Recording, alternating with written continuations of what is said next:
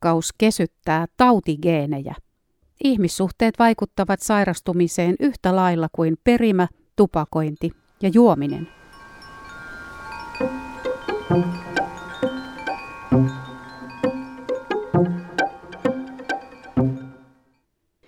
Kun elää terveellisesti, pysyy terveenä, paitsi jos on heikot geenit. Väärä luulo, sanoo tutkija Vienna Setälä Pynnönen. Hän kommentoi terveysväitteitä genetiikan ja evoluutiobiologian näkökulmista. Julkaistu 9. huhtikuuta 2018. Kirjoittanut Pihla Tiihonen. Väite 1. Jos haluaa pysyä terveenä, pitää liikkua ja nukkua riittävästi, syödä suositusten mukaisesti, käyttää päihteitä vain kohtuudella ja välttää ylipainoa. Tutkija Vienna Setälä Pynnönen kommentoi. Merkittävä joukko aikuisia ihmettelee huuli pyöreänä, että miten voin olla näin huonovointinen, vaikka olen tehnyt kaiken oikein. On syytä nostaa terveellisen ravitsemuksen ja liikunnan rinnalle se näkymätön hyvä, jota teemme toisillemme. Terveellisiä elintapojakin tärkeämpää on kyky rakastaa. Rakastatko ihmisiä ja onko sinulla kokemus siitä, että joku rakastaa sinua? Kokemus nähdyksi ja kuulluksi tulemisesta vaikuttaa siihen, tykkääkö itsestään ja katsooko, että on hyvän arvoinen. Se motivoi toimimaan terveyden hyväksi, Vienna Setälä Pynnönen sanoo ja jatkaa. Ihmissuhteilla on kiistaton tilastollinen yhteys sairastumisherkkyyteen aikuisena ja todennäköisyyteen kuolla nuorena. On tutkittu, että yksinäisyyden kokemus altistaa teinejä ja vanhuksia sairastumiselle enemmän kuin tupakointi ja päihteiden käyttö. Kun ihmiset hakeutuvat yhä uudestaan lääkäriin vaihtuvien vaivojen takia, taustalla on usein ihmissuhdeongelmia. Tuntuu, että pitää olla harvinainen sairaus tai jalka poikki, jotta tulee nähdyksi, Vienna Setälä Pynnönen sanoo. Väite 2. Jokainen on vastuussa omasta terveydestään. Vienna Setälä Pynnönen kommentoi. On hyvä kantaa vastuuta itsestään. Mutta jos vastuullisuus tulkitaan niin, että sipsien syöminen, tupakointi ja tietyn liikuntamäärän alle jääminen ovat pahasta, niin terveyssuositukset alkavat herättää vastustusta. Moni ei noudata terveysvalistusta, vaikka ajattelee, että niin pitäisi tehdä. Perimmäinen motivaatio hyviin elämäntapoihin tulee muualta kuin ohjeista. On hyvä olla itselleen empaattinen ja sietää heikkouttaan. Silloin elintapasuositukset eivät tunnu kahlehtivilta. Terveys ei ole vain omissa käsissä. Tiedetään, että lapsena kovia kokeneet ihmiset sairastuvat helposti aikuisena. Varhaiset ihmissuhteet koodautuvat aivojen rakenteeseen. Vauvan kokemus voi olla aikuisen silmiin vähäpätöinen. Hän voi kokea suurta stressiä aiheuttavana menetyksenä jo sen, että hoivaaja vaihtuu, kun äiti lähtee töihin. Vienna Setäläpynnönen sanoo ja jatkaa. Itsensä lääketieteelle testamentanneen ihmisen aivoista on mahdollista nähdä kuoleman jälkeen, miten lapsuuden kokemukset ovat vaikuttaneet aivojen rakenteeseen ja millainen yhteys näillä kokemuksilla on ollut itsesäätelyyn ja tunteiden säätelyyn. Genetiikassa tutkitaan nykyään geenien toiminnan tiloja ja DNAn päällä olevia epigeneettisiä merkkejä, jotka vaikuttavat geenien toimintaan. Nämä epigeneettiset merkit ovat herkkiä yksilön ensimmäisten vuosien kokemuksille, mutta myös aikuisena saaduille hyville kokemuksille. Jos ihmistä ei ole kohdeltu pienenä hyvin, se on surun paikka. Suremiseen suhtaudutaan nykyään turhan vähäpätöisenä asiana.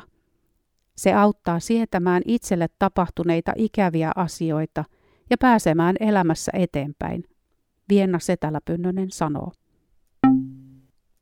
Väite kolme. Muita ei voi parantaa. Vienna Setäläpynnönen kommentoi. Ihminen voi olla toiselle ihmiselle terveellistä seuraa. Jos läheiselläsi on esimerkiksi päihdeongelma, voit olla niin itsevarma, että et pelkää toisen hylkäävän sinua, vaikka ottaisit asian puheeksi. Jos seisot rauhallisesti omilla jaloillasi, etkä osallistu toisen itsetuhoiseen käytökseen, olet hänelle hyvää tekevää seuraa. Päihdeongelmasta tai masennuksesta toipuminen on usein hirvittävän hidasta. Tutkimukset osoittavat, että vierellä pysyvät ihmiset auttavat toipumisessa, Vienna Setälä Pynnönen sanoo. Väite 4. Jos kaksi ihmistä noudattaa yhtä hyviä elämäntapoja, heidän terveyseronsa johtuvat perimästä. Vienna Setälä Pynnönen kommentoi. Terveyserot johtuvat ympäristön ja perimän yhteisvaikutuksesta. Tämä kattaa myös edelliset sukupolvet ja heidän henkilöhistoriansa. Samasta geeniperimästä voi kasvaa ympäristöstä riippuen huikea lahjakkuus tai ihmisraunio. Makroympäristö heijastuu monin tavoin ihmisen mikroympäristöön, kuten kodin ilmapiiriin ja tarjolla olevaan ruokaan. Esimerkiksi sotavuosina suomalaisten vauvojen vanhemmat olivat alati peloissaan ja huolissaan. Nykyäänkin osa vanhemmista on hermostuneita, mutta eivät kaikki. Suomalaisilla on niin kutsuttuja tautigeenejä, mutta terveysongelmissamme näkyvät yhtä lailla menneet sodat ja niihin liittyvät menetykset ihmissuhteissa. Varhainen ympäristö vaikuttaa esimerkiksi yliherkkyyksiin ja immuunipuolustukseen, eli ihmisen kykyyn torjua taudin aiheuttajia, Vienna Setälä Pynnönen sanoo. Väite 5. Ihmisen on hyvä tietää, mihin sairauksiin hänen geeninsä altistavat. Vienna Setälä Pynnönen kommentoi. Olen tästä eri mieltä. Ihmisillä on sellainen käsitys, että geenit määrittävät, mitä heistä tulee, mutta se ei ole totta. Geenit eivät tee mitään ilman ympäristön vaikutusta. Esimerkiksi diabetekselle altistava perimä ei tee kenestäkään diabeetikkoa elintavoista riippumatta. Geenejä monin verroin tärkeämpää on se, miten ne toimivat. Yksilön kokemuksilla ihmissuhteista on ratkaisevan tärkeä merkitys geenien toiminnalle ja sairastumisalttiudelle koko elämän ajan. Kokemus nähdyksi tulemisesta kesyttää tauteihin altistavia geenejä, Viena Setäläpynnönen sanoo. Väite 6. Suurituloiset ovat pienituloisia terveempiä. Vienna Setäläpynnönen kommentoi. Rahaa on oltava sen verran, että sillä tulee toimeen. Terveyserojen taustat ovat monimutkaiset. Hyvätuloisuus suojaa terveyttä esimerkiksi sitä kautta, että työterveydessä ja yksityisessä terveydenhuollossa saa hoitoa nopeammin kuin kunnallisella puolella.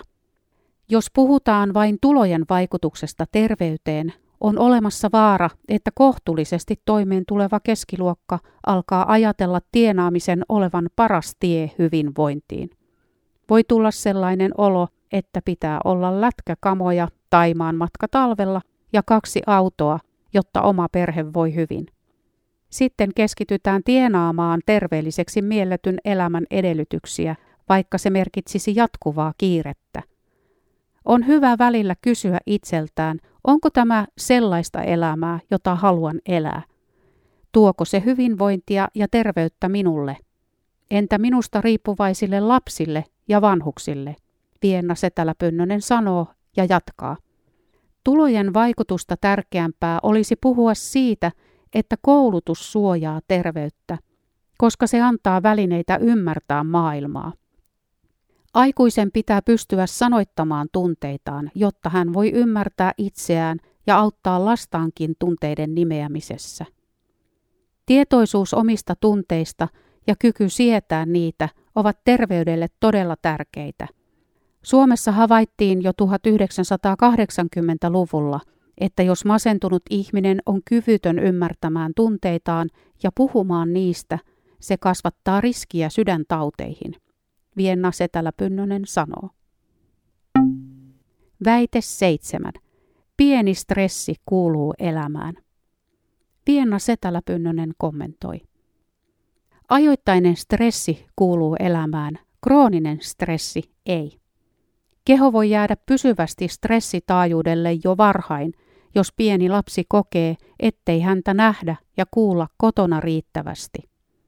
Yhteiskunta ja työelämä ovat nykyään vaativia, mutta ihan ensiksi kannattaa miettiä, kuinka vaativa itse on itselleen. Aikuinen pystyy vaikuttamaan siihen, millaisia vaatimuksia häneen kohdistetaan ja miten hän niihin suhtautuu. Jokainen voi miettiä, mitä tarvitsisi voidakseen paremmin. On ihanaa, jos voimme suoda itsellemme hyvää kohtelua, Vienna Setälä Pynnönen sanoo. Jutun on kirjoittanut Pihla Tiihonen. Lukija Outi Ikonen. Juttu on julkaistu 9. päivä huhtikuuta 2018. Lisää juttuja löydät osoitteesta www.kirkkojakaupunki.fi.